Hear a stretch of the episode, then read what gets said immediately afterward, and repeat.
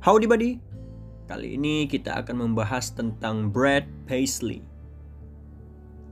Kalian pasti familiar dengan salah satu lirik dari lagu ini. When you find yourself in some far off place and it causes you to rethink some things you start to sense that slowly you're becoming someone else. And then you find yourself. Yeah, that's when you find yourself. Gimana? Pasti udah ada yang tahu kan? Di film apa lagu tersebut dinyanyikan?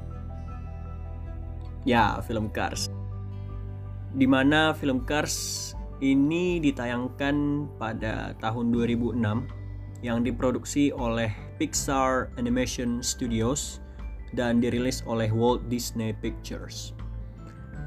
Nah, sekarang kita akan membahas sosok dari Brad Paisley, sang pencipta lagu tersebut yang menuliskan lagu tersebut dan akhirnya lagu itu tayang di film Cars. Ya, aku dengarnya sih pas uh, Find Yourself ini dinyanyikan itu pas film itu habis ya uh, film Cars itu habis pada saat di endingnya itu di urutan nama-nama nama-nama pemain atau nama-nama directed atau pokoknya di bagian nama-nama gitulah directed of gini gini gini ya. Terus ada scene beberapa scene gitu yang menunjukkan radiator springs gitu ya. Dan di situlah aku ingat uh, pertama kali aku nonton salah satu ya mungkin bisa di, dikatakan salah satu film Disney pertama yang aku lihat itu ada music country-nya. Salah satunya ini lagu Find Yourself milik, milik Brad Paisley. Tapi kita tidak akan membahas lagunya kita akan membahas sosok dari Brad Paisley yang merupakan seorang penyanyi dan penulis lagu music country asal Amerika Serikat yang lahir pada tanggal 28 Oktober 1972.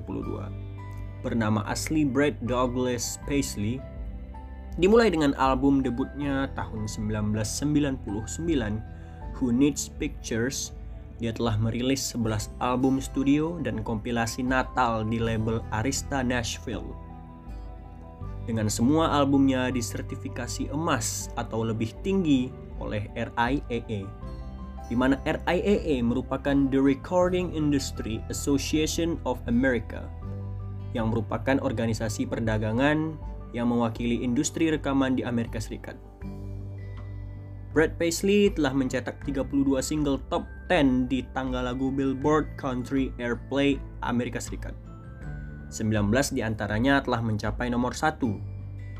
Dia membuat rekor baru pada tahun 2009 untuk single paling berturut-turut yaitu 10 kali berturut-turut mencapai posisi teratas di tangga lagu tersebut. Kemudian kita masuk ke masa muda dari seorang Brad Paisley. Paisley lahir dan besar di Glendale, West Virginia. Dia adalah anak tunggal dari Douglas Edward Doug Paisley yang bekerja untuk Departemen Transportasi Virginia Barat atau West Virginia. Dan Sandra Jen Sandy eh, Sandra Jen atau bisa dikatakan Sandy Paisley yang merupakan seorang guru. Ya, dia adalah ibu dari Brad Paisley. Kemudian Brad menyatakan bahwa kecintaannya pada musik country berasal dari sosok kakek dari pihak ibunya, yaitu Warren Jarvis yang memberinya gitar pertamanya Serge dan Electro Silverstone, Silvertone dan mengajarinya cara bermain pada usia 8 tahun. Di kelas 3, ia pertama kali tampil di depan umum dengan menyanyi di gerejanya. Awalnya mereka hanya akan menyuruhnya memainkan lagu dengan gitar, bukan piano. Tapi kemudian orang dewasa mendengarnya menyanyikan lagu itu dan berkata, "Lupakan paduan suara, biarkan Brad melakukan semuanya. Setelah itu, dia tidak pernah meminta manggung sampai dia meninggalkan Glendale. Dia kemudian mengingat bahwa segera saya tampil di setiap pesta Natal dan acara Hari Ibu. Hal yang menarik tentang kota kecil adalah ketika Anda ingin menjadi seorang seniman, astaga, mereka akan menjadikan Anda seorang seniman. Seniman maksudnya. Pada usia 13 tahun, ia menulis lagu pertamanya, Born on Christmas Day, yang kemudian muncul di albumnya Brad Paisley Christmas.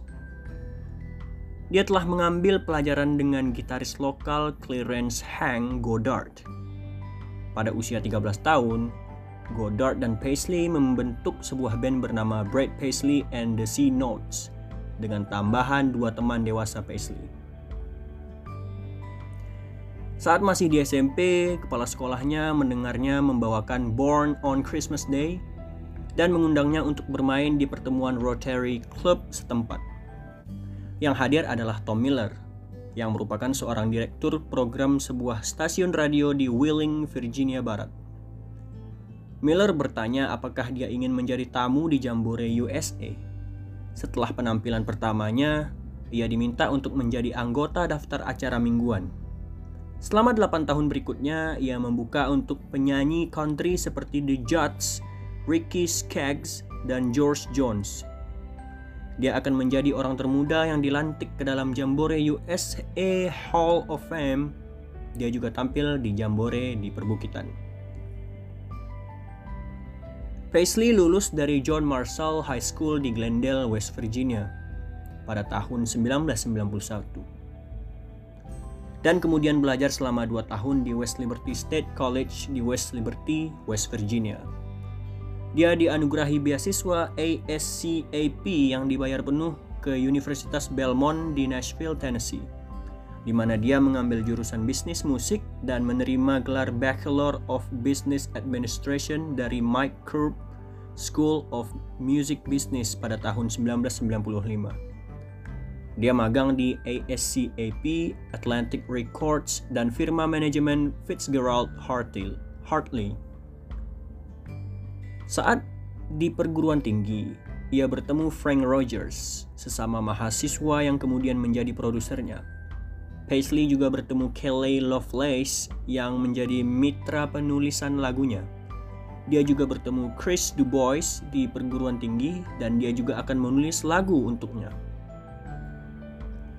Dalam waktu seminggu setelah lulus dari Belmont, Paisley menandatangani kontrak penulis, penulisan lagu dengan EMI Music Publishing di mana EMI Music Publishing merupakan perusahaan penerbitan musik multinasional yang berkantor pusat di London, Inggris.